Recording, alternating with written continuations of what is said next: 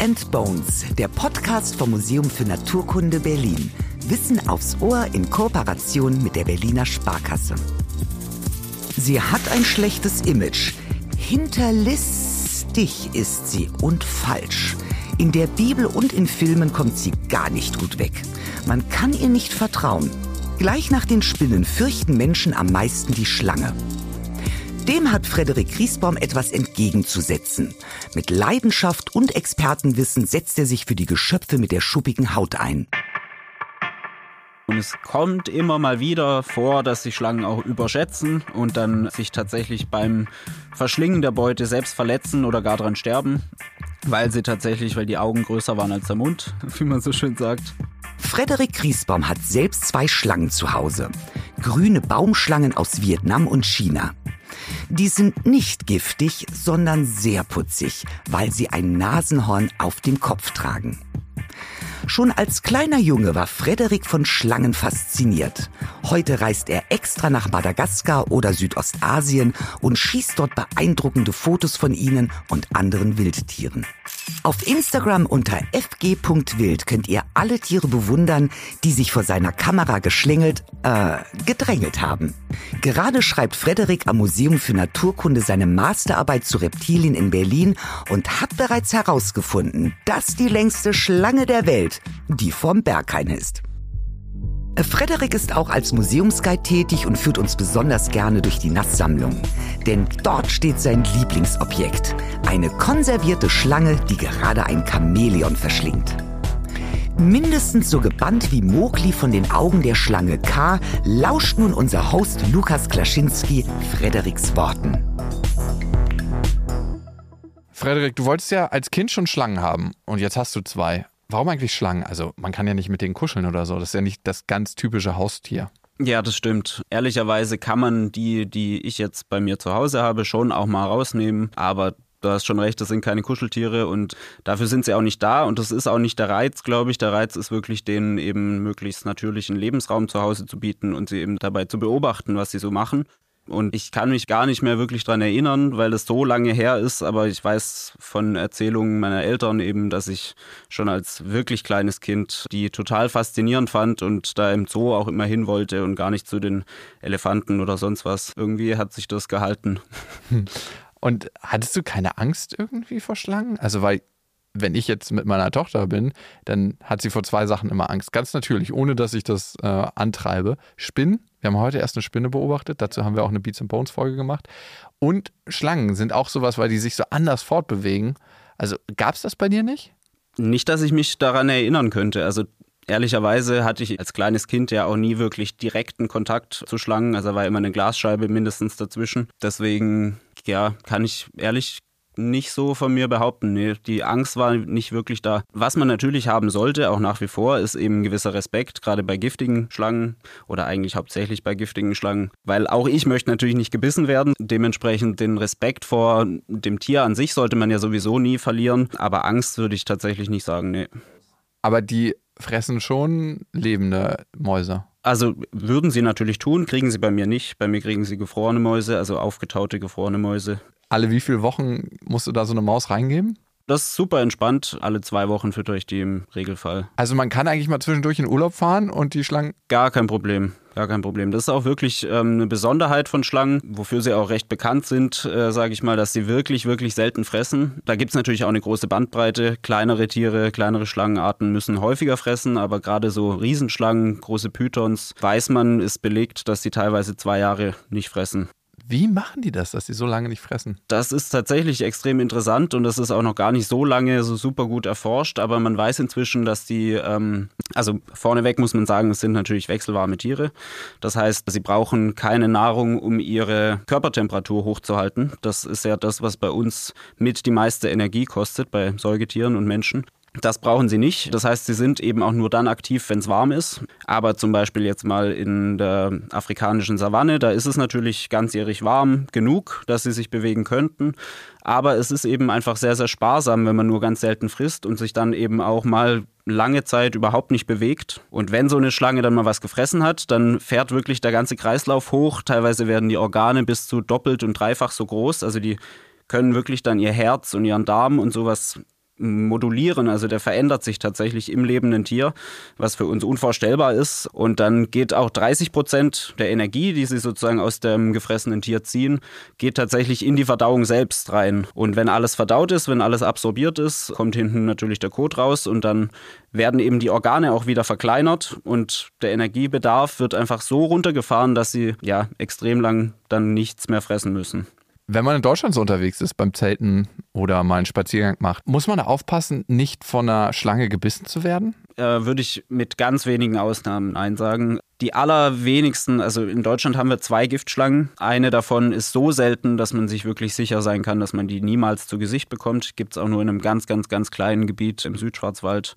Die andere, die Kreuzotter, die ist ja relativ bekannt auch. Die war mal sehr, sehr flächendeckend über Deutschland verbreitet. Ist leider inzwischen eben auch vom Aussterben bedroht, beziehungsweise an vielen Orten lokal vom Aussterben bedroht. Teilweise gibt es sie noch ein bisschen häufiger, aber auch nach denen muss man relativ gezielt suchen, um die überhaupt zu finden. Und die sind wie alle Giftschlangen auch natürlich nicht gewillt, einfach so einen Menschen zu beißen. Man muss dazu sagen, das Gift, was die herstellen, ist sehr, sehr aufwendig zu produzieren für die Schlangen.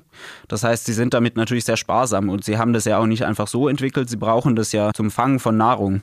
Dementsprechend wollen sie das natürlich nicht einfach so hergeben und beißen deswegen auch wirklich nur, wenn sie sich extrem bedroht fühlen. Wenn sie die Möglichkeit haben, werden sie immer zuerst flüchten. Das heißt, einfach die Menge der giftigen Schlangen in Deutschland ist super gering und die Möglichkeit, dass man sich wirklich jetzt auf eine draufsetzt, ist so, so gering, dass ich da nicht wirklich von einer Gefahr sprechen würde. Aber wären die dann giftig genug, um einen zu töten?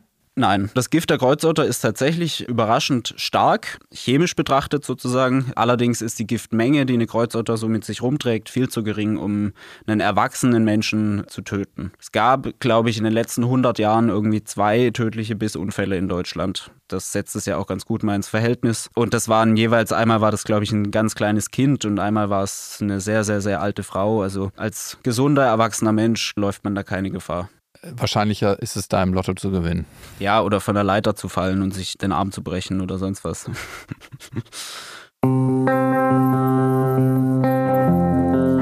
Als gesunder erwachsener Moderator musst du dir auf deinem nächsten Campingtrip in heimischen Gefilden also keine Sorgen machen, Lukas. Und ins Ohr kriechen die bestimmt auch nicht. Wer denkt, so ohne Beine kommt man schwer voran, der irrt. Schlangen leben auf Bäumen, im Wasser oder in der Wüste. Sie kommen fast weltweit vor und dafür passen sie sich jeweils speziell an. Die Seeschlange benutzt zum Beispiel ihren abgeflachten Schwanz als Flosse, um sich im Wasser fortzubewegen und kann sogar bis zu 246 Meter tief tauchen.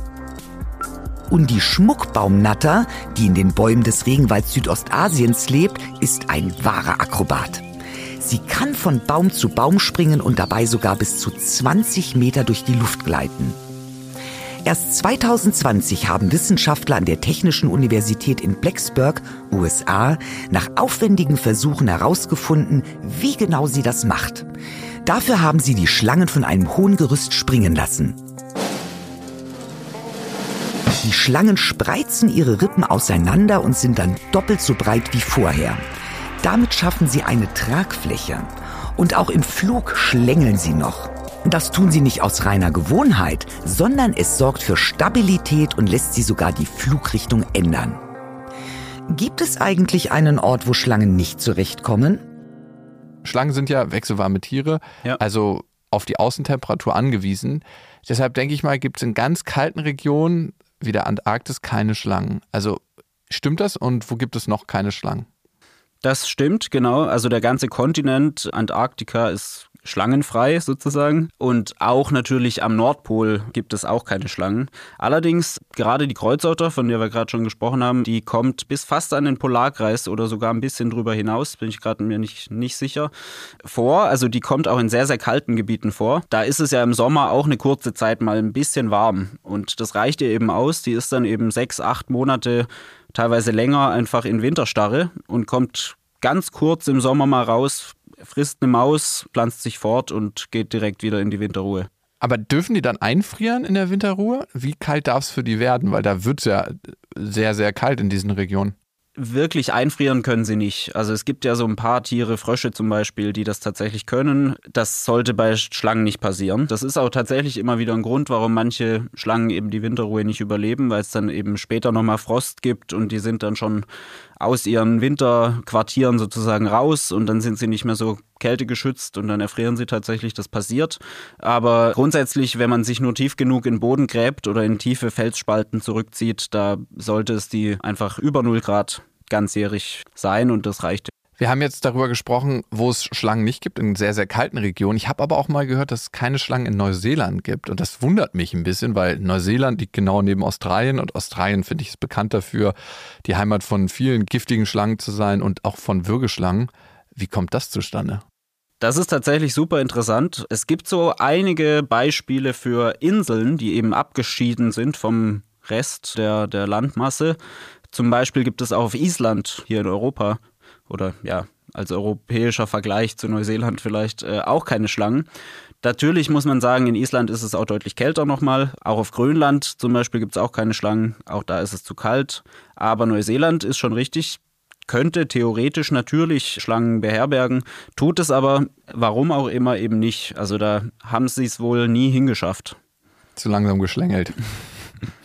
Es gibt ja auch Schlangen in der Wüste, wo es kaum Wasser gibt. Ja. Und dafür ist es richtig heiß. Also die erste Frage, schwitzen Schlangen oder können die irgendwie ihre Temperatur über Schweiß regulieren? Und trinken die dann auch? Weil irgendwie müssen die ja auch wahrscheinlich mehr Flüssigkeit in solchen Regionen zu sich nehmen, ne?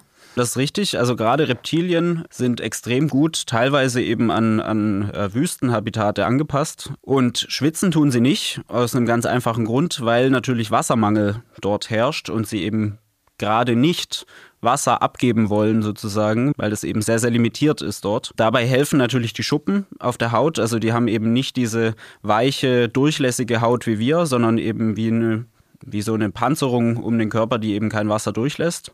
Ansonsten sind sie auch sonst sehr sparsam mit Wasser. Das heißt, sie müssen nicht wirklich trinken. Die meiste Flüssigkeit nehmen sie über die Nahrung einfach auf. Also so eine zum Beispiel irgendeine Wüstenspringmaus, die jetzt gefressen wird, die besteht ja so wie andere Säugetiere auch eben zu einem Großteil aus Wasser tatsächlich, die dann eben auch die Schlange aufnehmen kann. Und eine weitere Anpassung, die man auch von Vögeln kennt, ist, dass sie ihre Wasserausscheidungen, also den Urin, anders regeln sozusagen, als wir das von Säugetieren kennen. Die Vögel machen das natürlich, um Gewicht zu sparen. Die wollen möglichst wenig Wasser mit sich rumtragen, weil es eben schwer ist.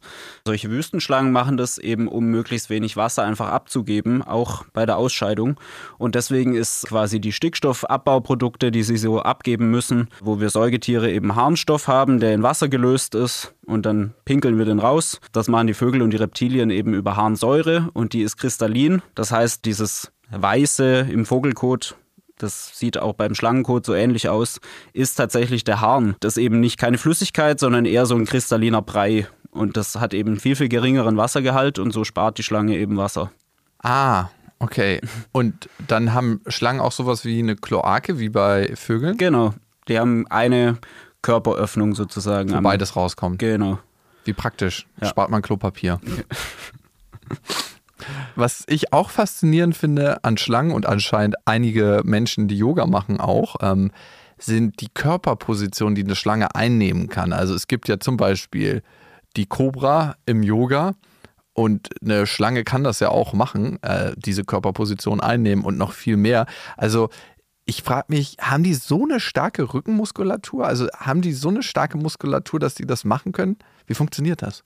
Auch das ist unterschiedlich natürlich von Art zu Art. Es gibt eben, wie gesagt, auch sehr, sehr massive Schlangen, die wirklich kaum sich vom Boden erheben können, einfach weil sie so massig sind. Die Anaconda ist auch ein super Beispiel, die ist sehr bekannt. Die wird nicht nur sehr, sehr lang, sondern vor allem sehr, sehr kräftig, besonders die Weibchen. Die sind irgendwann so dick und massiv, dass sie sich kaum mehr an Land eigentlich fortbewegen, sondern hauptsächlich im Wasser liegen und dann auch schwimmend sozusagen sich fortbewegen, weil im Wasser natürlich der Auftrieb ein viel leichteres Bewegen ermöglicht. Aber es ist schon richtig, es gibt ganz viele Baumschlangen, die eben auch mit einem Greifschwanz sozusagen ausgestattet sind. Die können sich mit ihrem Schwanz richtig um den Ast wickeln und sich da festhalten und dann den halben Körper sozusagen ohne Unterlage nach vorne ausstrecken, um zum nächsten Ast zu gelangen und so. Also ja, muskulär und ja, wie die sich so bewegen, dieses geschmeidige und trotzdem sehr muskulöse, finde ich schon auch immer irgendwie beeindruckend und äh, sehr ästhetisch. Hatten Schlangen eigentlich mal Beine? Ja, Schlangen hatten irgendwann in der, im Laufe der Evolution mal noch Beine. Schönes Beispiel dafür die Blindschleiche, die eben keine Schlange ist, die wir aber hier in Deutschland haben, die man ja findet man auch immer mal wieder beim Waldspaziergang. Das sind kleine Echsen, die auch keine Beine mehr haben, aber bei denen man eben noch so ganz kleine Fortsätze erkennen kann, vor allem wenn man die Knochen sich anschaut, wo eben mal Beine waren. Und diese Rudimente nennt man das, quasi so Überbleibsel aus der Evolutionsgeschichte, findet man auch bei äh, Boas und Pythons. Die haben eben genau an der Kloake, nämlich da, wo eben früher mal das Becken war sozusagen und die, die Hinterbeine angesetzt haben, da haben die noch so kleine Sporne. Die kann man auch außen am Körper erkennen, also so wie so eine verlängerte, etwas kräftigere Schuppe. Was ich auch noch nie gesehen habe bei Schlangen, ist, dass Schlangen die Augen schließen. Haben die überhaupt Augenlider? Nein, haben sie nicht. Das ist ein super Unterscheidungsmerkmal, zum Beispiel, wenn man eben draußen eine Schlangen, ein schlangenähnliches Tier findet und nicht weiß, ob das eine Blindschleiche ist oder eine Schlange. Tatsächlich, Blindschleichen blinzeln nämlich, wie alle Echsen auch. Die haben Augenlider, die sind beweglich und die machen sie eben ab und zu zu, so wie wir auch, um die Augen zu befeuchten und zu schützen und so weiter. Schlangen haben das nicht. Daher kommt ja auch so ein bisschen dieses, dieser starre Blick und was uns so ein bisschen fremd irgendwie erscheint. Ähm, und auch das, diese fehlende Mimik sozusagen. Was sie aber natürlich schon haben, um ihr Auge zu schützen, ist eine Abdeckung über das Auge. Das ist auch eine Schuppe, die ist aber durchsichtig und ja, deswegen stimmt. sieht man das quasi nicht. Wenn man aber mal genau hinschaut und es beobachtet, kann man schon sehen, dass die Augen dennoch beweglich sind. Also die können schon in verschiedene Richtungen gucken, nicht so sehr wie wir jetzt, aber das Auge kann sich schon bewegen, nur eben diese Schuppe oben drüber ist quasi wie so eine Linse aus, ja, wie, wie eine Taucherbrille sozusagen, die verwachsen ist.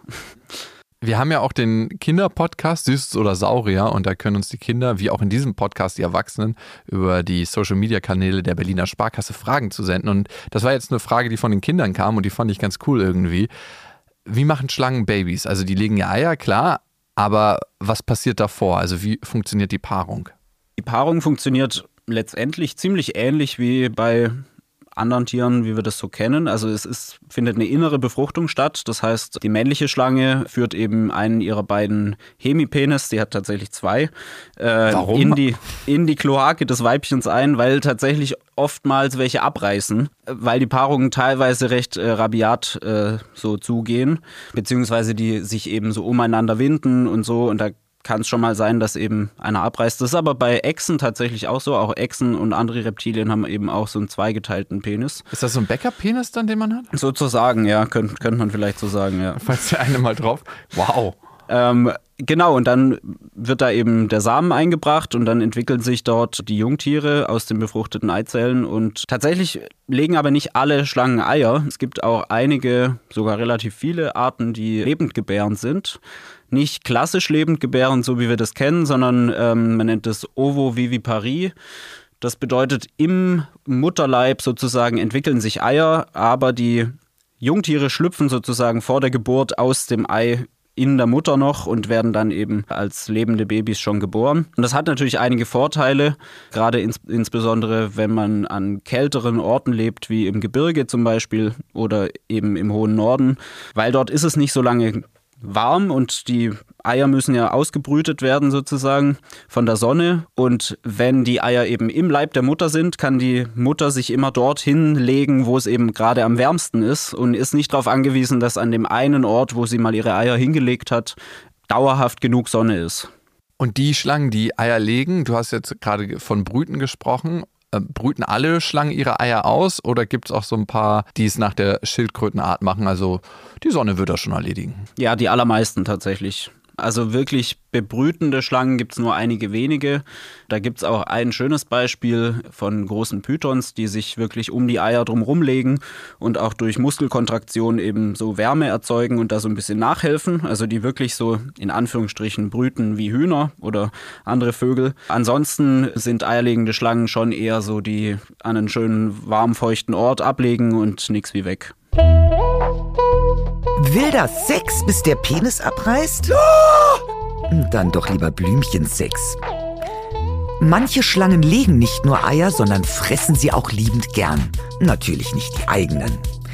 Die afrikanische Eierschlange verspeist, wie der Name schon sagt, ausschließlich frische Vogeleier. Die verschlingt sie dann gleich in einem Stück und das sieht so aus, als hätte sie einen Kloß im Hals. Einmal im Maul verschwunden, brechen Knochenfortsätze in der Speiseröhre das Ei auf. Durch Muskeldruck wird es dann zerdrückt und der Inhalt verschluckt. Die lästige Eierschale wird später wieder herausgewirkt.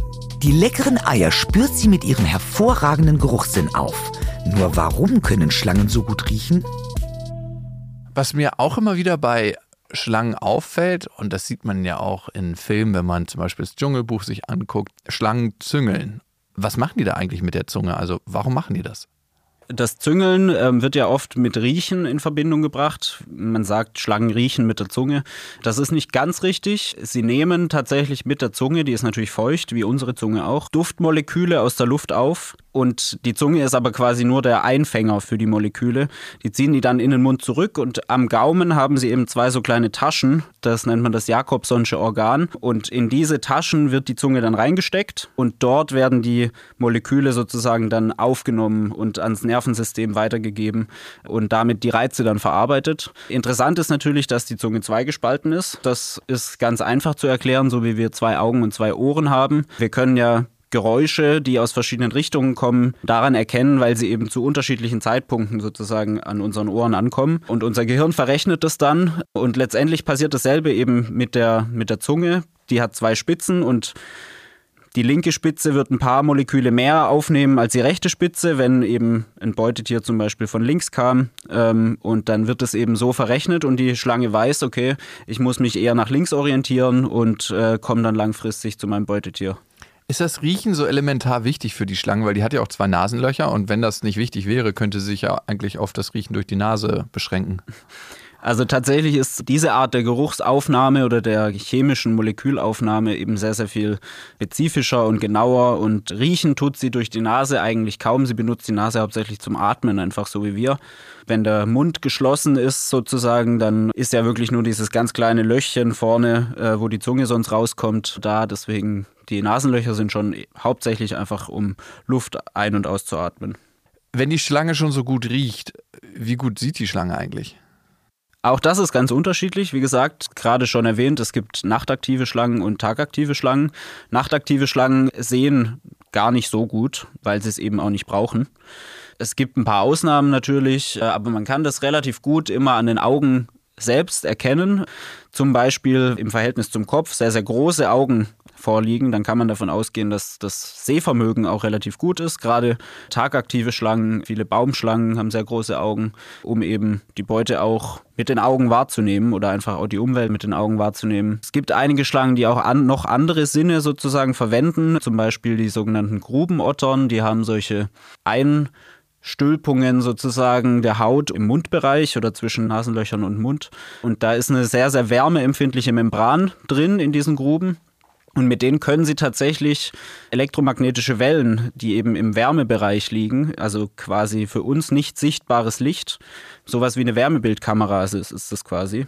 Und damit können sie quasi auch Unterschiede in der Temperatur in der Umwelt eben sehen. Also auch wenn es für uns schwer vorzustellen ist, weil wir eben diese Strahlung nicht sehen können, kann man sich das ja mit einer Wärmebildkamera ganz gut äh, ganz gut ja, assoziieren. Interessant ist natürlich, dass sie ja trotzdem Augen haben und auch das für uns sichtbare Licht zumindest zu teilen sehen können. Und man tatsächlich gar nicht so genau weiß, wie diese beiden Bilder, die da quasi parallel entstehen, eben miteinander verrechnet werden. Aber das ermöglicht den Schlangen eben auch gerade nachts warme, also zum Beispiel warmblütige Tiere wie Säugetiere eben vom Untergrund, der meistens kühler ist, eben zu unterscheiden und dann auch in völliger Dunkelheit eben zu jagen.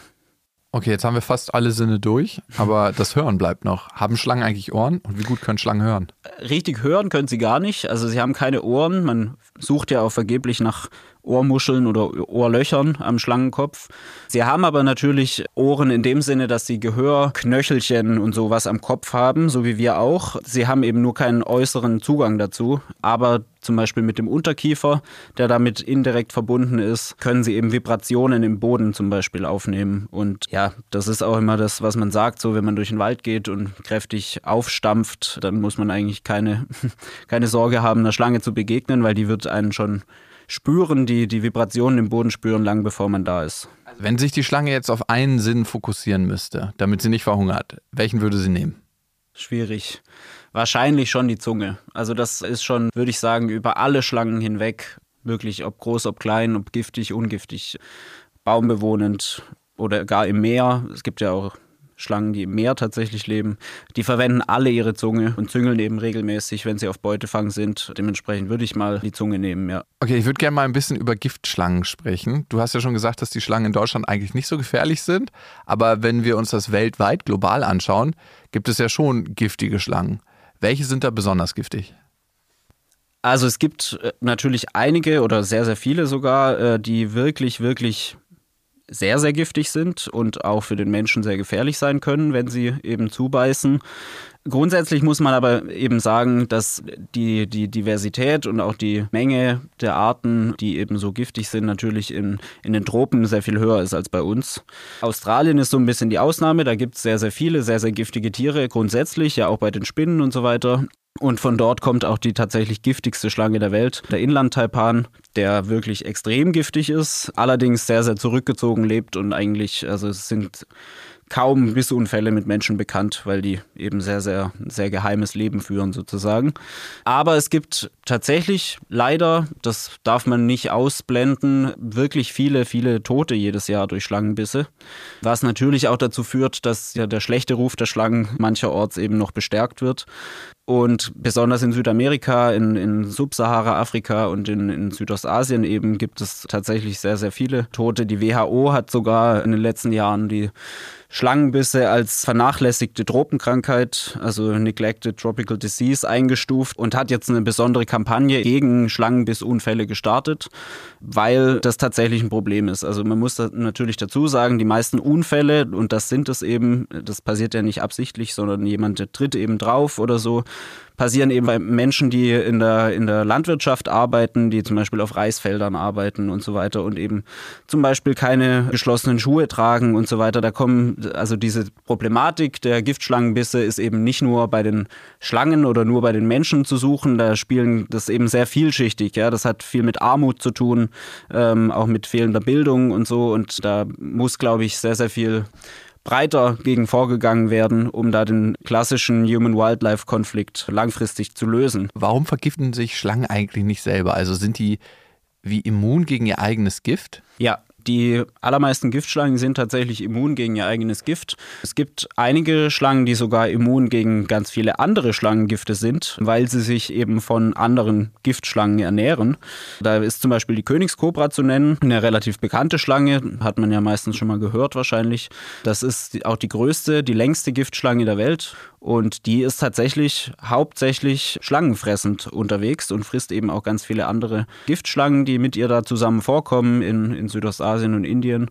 Und tatsächlich ist sie gegen einige Gifte dieser ihrer Beutetiere sozusagen auch immun.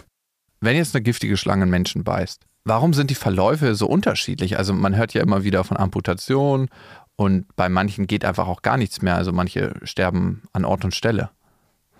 Also an Ort und Stelle Weiß ich nicht so richtig. Da muss es schon eine wirklich große Ladung sein oder eben, was es ja auch gibt, einen allergischen Schock dann noch zusätzlich auf das Gift. Aber die, die, Unterschiedlichkeit ist natürlich auch in der unterschiedlichen Zusammensetzung der Gifte begründet. Also man kann natürlich nicht sagen, dass alle Schlangen dasselbe Gift haben. Ganz im Gegenteil. Teilweise sind die Gifte einzelner Arten extrem spezialisiert auf ganz bestimmte Beutetiere zum Beispiel. Es gibt ähm, Baumschlangen, die hauptsächlich Vögel fressen und die haben eben so ganz spezialisierte Gifte, die für uns Menschen zum Beispiel gar nicht wirklich bedrohlich sind, aber einen Vogel eben in wenigen Minuten töten, weil sie eben auf ganz bestimmte Rezeptoren im Nervensystem der Vögel angepasst sind und so weiter und so fort. Und grundsätzlich kann man aber die Gifte von Schlangen so in zwei, drei große Gruppen einteilen. Es gibt zum einen Hämotoxine, die eben das Blut angreifen, die Blutgerinnung zerstören oder für Blutgerinnsel sorgen und so weiter. Dann gibt es Zytotoxine, die Zellen und Gewebe zerstören. Das führt eben ganz oft äh, zu so Nekrosenbildung und dann leider auch zu Amputationen, weil man eben einzelne gebissene Stellen dann nicht mehr retten kann. Und dann gibt es die Neurotoxine. Diese gehen eben direkt aufs Nervensystem und sorgen dafür, dass ja, das Nervensystem angegriffen wird und dann Lähmungserscheinungen auftreten, bis hin eben zum Herzstillstand. Würdest du sagen, die Schlange ist ein gefährliches Tier? Also viele Menschen haben ja Angst vor Schlangen. Es gibt definitiv gefährliche Schlangen, das muss man nicht leugnen. Aber wenn man sich die Gesamtheit der Schlangen anschaut, ist die absolute Mehrheit der Schlangen vollkommen ungefährlich.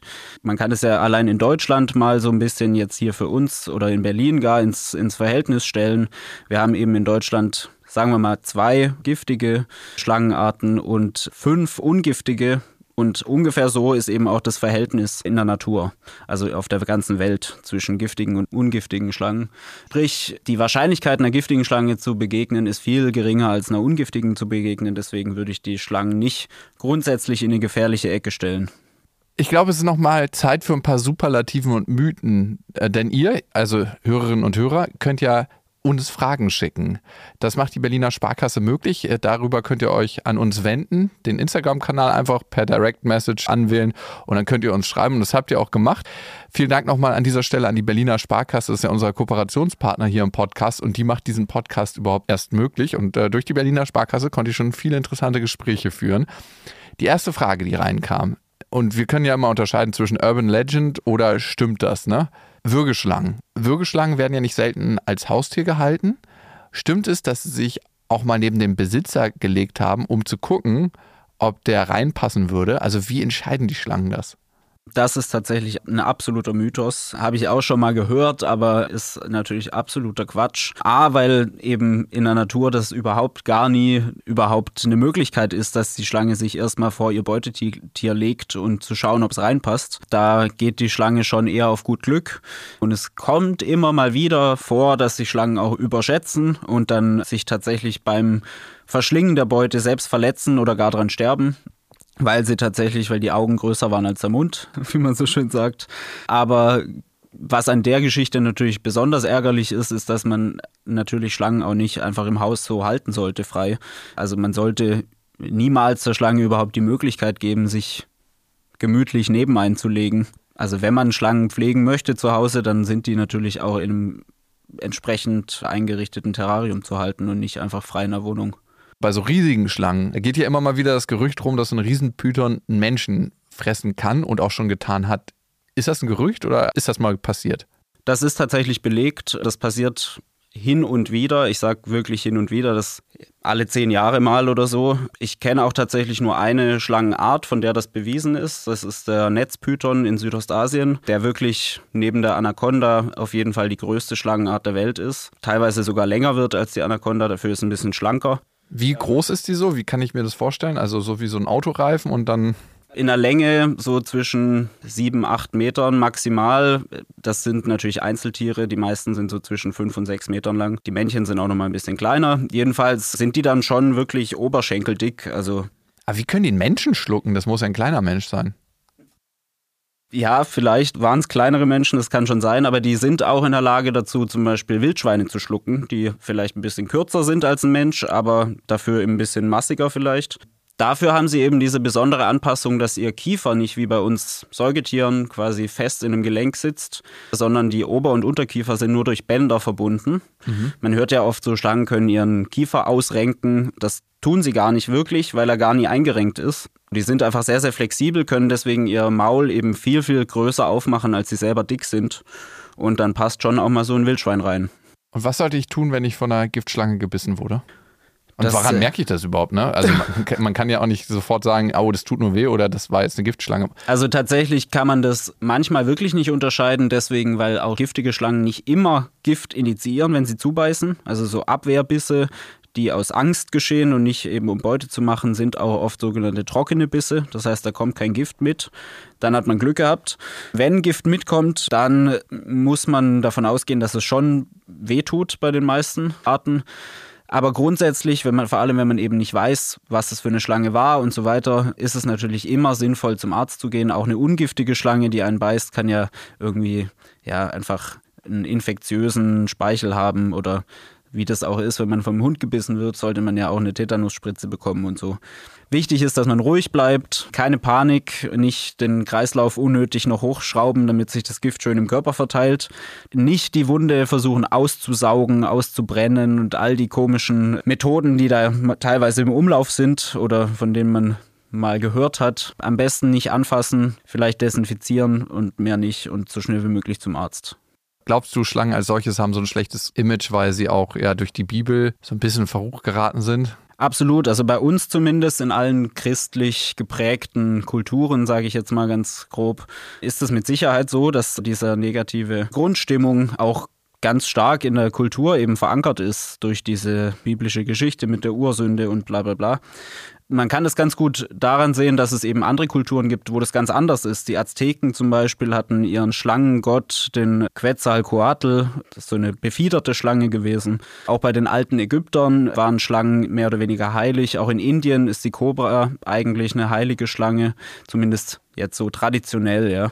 Das heißt, da sieht man schon, das ist ganz unterschiedlich in verschiedenen Kulturkreisen. Das negative Image heute beruht natürlich je nach Ort und ja, Gegend auf der Welt oder hängt damit zusammen, dass es tatsächlich eben leider viele Bisse und Tote und Verletzte gibt. Und also die haben natürlich ein schlechtes Image, aber sind natürlich vielerorts auch ganz stark bedroht durch den Menschen. Und vielleicht, weil sie gar nicht so ein gutes Image haben, ja klar, in manchen Ländern schon, aber bei uns nicht, kümmern sich vielleicht auch nicht genügend Menschen darum, dass Schlangen überleben. Also ich glaube, in vielen Teilen der Welt sind Schlangen ja auch bedroht, ne? Genau, also Schlangen sind, da muss man gar nicht so weit in die Welt schauen, auch bei uns in Deutschland eben bedroht, ganz stark durch äh, Habitatzerstörung. Insbesondere die Kreuzotter zum Beispiel leidet eben sehr darunter, dass immer mehr Moore und eben so offene Flächen nicht mehr so sind, wie sie mal waren. Und deswegen gehen die Bestandszahlen immer weiter zurück. Andernorts auf der Welt werden natürlich auch ganz, ganz viele Schlangen regelmäßig getötet, einfach aus Angst oder weil sie eben ja, fälschlicherweise für eine Giftschlange gehalten werden, obwohl sie es gar nicht sind und so weiter und so fort. Das führt zu ganz absurden Sachen wie in den USA, also nicht mal irgendwie ein Land, wo heute noch besonders viele Menschen gebissen werden. Es gibt da Bissunfälle, aber in, den, in Texas zum Beispiel findet jedes Jahr solche Rattlesnake Roundups statt.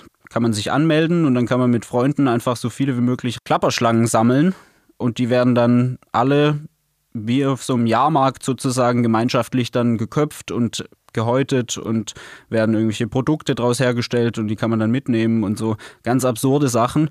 Und auch in den USA tatsächlich sind zum Beispiel Klapperschlangen immer noch zum Töten freigegeben, wenn man einer begegnet. Also das ist überhaupt kein Problem, während wir hier natürlich Tiere unter Schutz stellen. Also dieses schlechte Image, was sie nach wie vor in vielen Teilen der Welt haben, führt natürlich dazu, dass auch ganz viele sterben. Das Hauptproblem ist aber eben wie bei fast allen Tieren die Habitatzerstörung und schwindende Lebensräume, zergliederte Lebensräume. Ganz viele Schlangen sterben auf Straßen, weil sie sich im warmen Asphalt noch aufwärmen wollen am Abend und werden dann überfahren. Also das sind auch immense Zahlen, die tatsächlich auf Verkehrswegen zu Tode kommen. Es gibt ganz viele Gründe und letztendlich ist es schade, weil Schlangen eben auch super, super wichtige Teile des Ökosystems sind. Insbesondere natürlich in landwirtschaftlich geprägten Ländern weil sie Unmengen an Mäusen und Ratten und anderen Schädlingen einfach fressen und damit ja eigentlich auch den Bäuerinnen und Bauern einen Gefallen tun. Und wie so oft ist die Moral von der Geschichte, der Mensch ist bös, die Schlange nicht. Das nächste Mal nehmen wir euch mit hinter die Kulissen des Museums. Wir reden mit den Ausstellungskuratoren Linda und Uwe, die uns verraten, wie die tollen Ausstellungen am Museum entstehen. Bis dahin, abonniert uns fleißig. Tschüss!